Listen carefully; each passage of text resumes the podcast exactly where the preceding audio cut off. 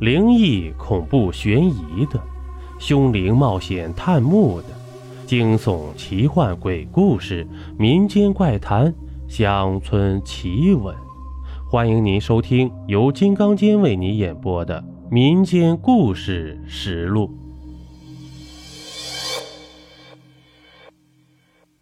这一集啊，给您讲一个黄河透明关的故事。在黄河中下游啊，每年都要进行清淤工程。这每次清淤呢，都会发生一些诡异的事情：百人齐吼、透明棺材、秃尾巴老李的传说、镇龙脉的铁链，还有那始终没有揭示的顺口溜。这个故事啊，发生在八十年代的时候，有一年黄河中下游清淤工程。这附近的居民要出河工，就是每家出一个壮年劳力。当然，老人呢也可以去烧水做饭什么的。如果没有，就要出钱。这件事情啊，发生在山东某段。冬天呢，黄河基本上没有什么水，大家在河底挖出淤泥，加固旁边的大堤。突然呢，一个人嗷嗷地吼了起来。声音极其凄惨，紧接着呢，在河底的所有人都开始吼，岸上做饭的人呢非常惊讶呀。过了一会儿，大家停了下来，接着干活。在吃饭的时候啊，问起他们，并没有人知道自己发出过这样的声音啊。就是说，那几分钟的记忆，河底的人是没有的。然而，这怪事还没有结束啊。他们晚上回到住处，下起了雨夹雪。这有一些年轻人呢，就建议到旁边的一处新院子去睡，还可以烤烤火什么的。那个院子很新，有十多间新瓦房，这院墙都是用树枝扎的篱笆。那村的村民说是可以随便住的，于是，一些人就兴冲冲地把铺盖带到了新房子里。这在屋子中间生火，暖和。有一位做饭的老人也跟着进来了。他看了看四周，就让小伙子们马上搬出去。大家知道那个老人看到什么了吗？在房子的正梁上有七道刀痕。当地有个风俗，如果有人在房内上吊自杀，就要在房梁上砍一道痕迹。这间房子呀，是凶宅中的极品。一家七口先后在房中上吊自杀，其中包括一对新婚夫妇，家里过得挺和睦。搬过来没有几天，就出现了这种事没有人知道这是为什么。黄河中下游的朋友应该了解这种事情。黄河每次清淤都会发生一些奇怪的事儿。像第一次提到的数百人一起吼，就不是第一次发生。后来啊，是过了三四天之后的事情了。大家已经军心涣散，强烈要求停工。老人们总觉得这事情太过蹊跷。试想，哪里有一家人全部上吊的呀？何况大家都是附近村庄的人，从来没有听说这里有这样的事情。新婚夫妇是挡煞能力很强的，很少有刚结婚就被鬼魂缠身之类的事情发生，否则也没有冲喜这一说了。像这种吊死鬼唯恐避之不及的地方，怎么可能发生这种事情呢？县里呀，专门派了一个民俗专家来查看，顺便安抚一下民心。农民们。自发地组织了一些神婆、老人进行类似道场的安抚仪式，结果呢，怪事还是发生了。就在民俗专家到的当天下午，这河里传出消息了，说是挖到一具透明的棺材。透明棺材，当老人们赶过去时，已经有很多人在围观了。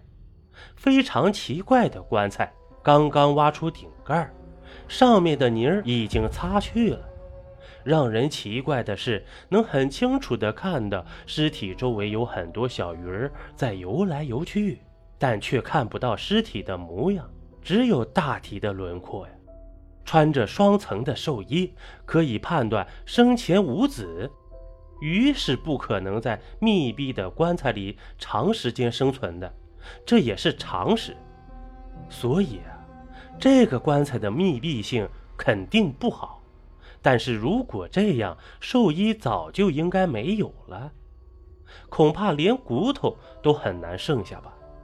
老人们都没有听说什么情况下会用透明棺材下葬，更何况这里是河底呀，是黄河改道后才被淹没的。奇怪的是，这副棺材竟然没有被冲走。因为当地风俗，下葬深度不超过三米。那里的丧葬风俗是，如果生前无儿，所有丧葬品为双倍，当然棺材除外。口含金，左手穿银，右手拿着打狗饼。这打狗饼是用玉米面或者头发茬蒸的玉米饼，阴间路上有恶狗拦路，用来对付的。这棺材呢，更分三六九等，薄壁材的呢就是三寸板这估计两三年就烂掉了；好的呢是九寸板并且是用樟木、檀木等质地坚硬的木材，然后再在外面套一个杨木的棺材，称为杨木套棺。但是透明棺材却是。闻所未闻啊，难怪大家都特别好奇，同时也隐隐约约心底直犯凉气儿啊。这时候已经分成两波了，以一些老人为首的坚持不再挖了，并且把上面露出的盖儿掩埋掉，怕殃及子孙。年轻人呢就坚持要看个究竟，不信邪。再有。说不定挖出点金银财宝，不就发了吗？这民俗专家呀，也是抱着猎奇的态度，让他们接着挖。于是老人们在旁边烧香祷告，说一些孩子小无知，请多多包涵等等的话语。这小伙们呢，则一锹一锹的把棺材周边的泥挖开运走。这棺身露出一米了，下面还是没有到底儿。按说棺材充其量也就一米左右高，这气氛啊逐渐的凝重了。更为奇怪的是，棺材盖和棺材好像连在一起的，没有任何的缝隙。于是大家都把希望寄托在棺材底，可是又有哪家的棺材是底下开盖的呢？莫名的恐惧在心底蔓延，或许不挖才是对的。大家接着挖，这一边挖一边把泥水弄出去。在河道里呀，已经出现了一个深两米、直径为四十米的坑。棺材已经露出一米五了，还是没有见底儿。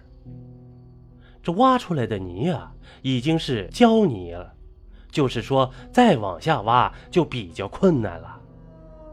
这大家一直很好奇。小鱼儿看得那么清晰，怎么其他的却看不清楚呢？这个棺材到底有多高？到底是什么棺材呢？谁都不说话。这现场只有铁锹挖泥的声音，同时伴随着偶尔碰到棺材的声音，给人的感觉不像是玻璃，可能是冬天的缘故，摸上去特别的凉。虽然是白天，太阳很好，气温也在十多度，还是有一阵阵的寒意。有人能了解那种质地吗？没有玻璃那么滑，质地坚硬透明，玉石的吗？别开玩笑了，哪有那么透明的玉？还那么厚。有人沉不住气了，召集了十多个人站在棺材的一侧用力推。试图让棺材活动，棺材纹丝儿不动。说明埋在泥中的部分远比人们想象的要深。哇，明晃晃的大太阳底下还能见鬼不成？有什么呀？不就是一个棺材吗？挖，能有多深呢？接着挖就是了。那么大的棺材，灌满水能推动才怪。不要胡思乱想，继续挖。有人鼓动着，这的确是个费力的活儿。挖的人已经换了三波了。棺材呢？露出地面的棺材已经比人高了。太阳照射下，反射着浅绿色的光。更为奇怪的是，人们看到里面的尸体浮在中间儿，是始终在中间儿。挖出一米时，它是五十厘米出头；两米时，它离地面一米高。里面到底是什么呀？不像是水，但不是水，鱼怎么在里面游呢？看来，只有完全的挖出来这个问题，才能有答案啊。有人提出用铁棍试一试，下面还有多深。这时候，有人请来了当地最有名的风水先生。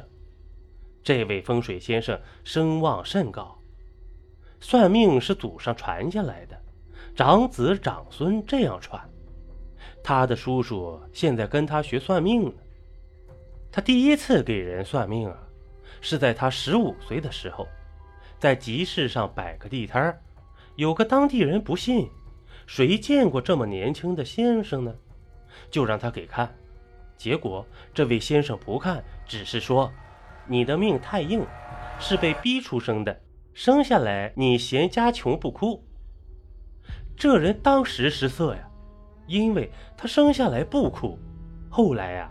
用葱白打哭的事情最多有三个人知道：稳婆、他妈。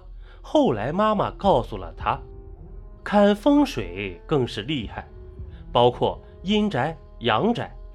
他从来不会做那种给人破解、谋取暴利的事所以很是受人尊敬啊。据说其父更神，能够在坟上拔一棵草，便知里面死者性别。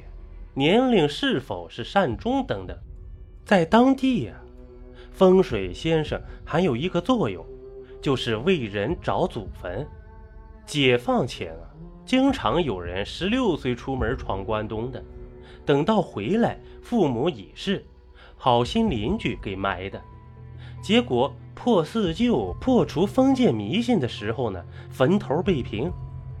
有的是因为经济发展了，道路拓宽，还有耕地的变迁等等，一些本来作为标志的记号，比如大树、庙宇等都不见了。这儿孙想重新厚葬，就要请风水先生帮助找到祖坟。风水先生手中拿一铁杖，大约有小手指一半那么粗，根据方位就能找到祖坟，并且可以确定。头脚的方位，具体怎么操作不太清楚。这大体上啊，靠的是下葬均为南北下葬，头北脚南，且在坟头会埋下一个瓦罐。大家请风水先生的原因，大体在此吧。风水先生来到棺材前，很是吃惊啊，但没有说话，细细的打量着这个棺材。始终没有用手中的铁杖，足足打量了半个小时，然后问民俗专家：“一定要挖吗？”挖！民俗专家已经沉浸在考古大发现的喜悦中了。当然，他没有忘记问道：“呃，会有什么害处吗？”“没有。”算命先生淡淡的说。“不过，照这个挖法，恐怕挖一个月。”都挖不出来呀！人们都停了下来。算命先生走到一边，和当地的村长还有一些老人在低声的说着什么。不一会儿，老人过来说：“所有属龙的和不属龙但是十二月出生的人，都离开河底，到岸上去。五步之内必有白蛇。”算命先生说着，走到棺材的东南方向，离棺材四五步远的地方停了下来，找两位拿木锹往下挖三尺。几个人一溜烟跑回村子拿木锹去了。这木锹啊，和铁锹相似，不过呢是桑木做成的。邀您继续收听下集。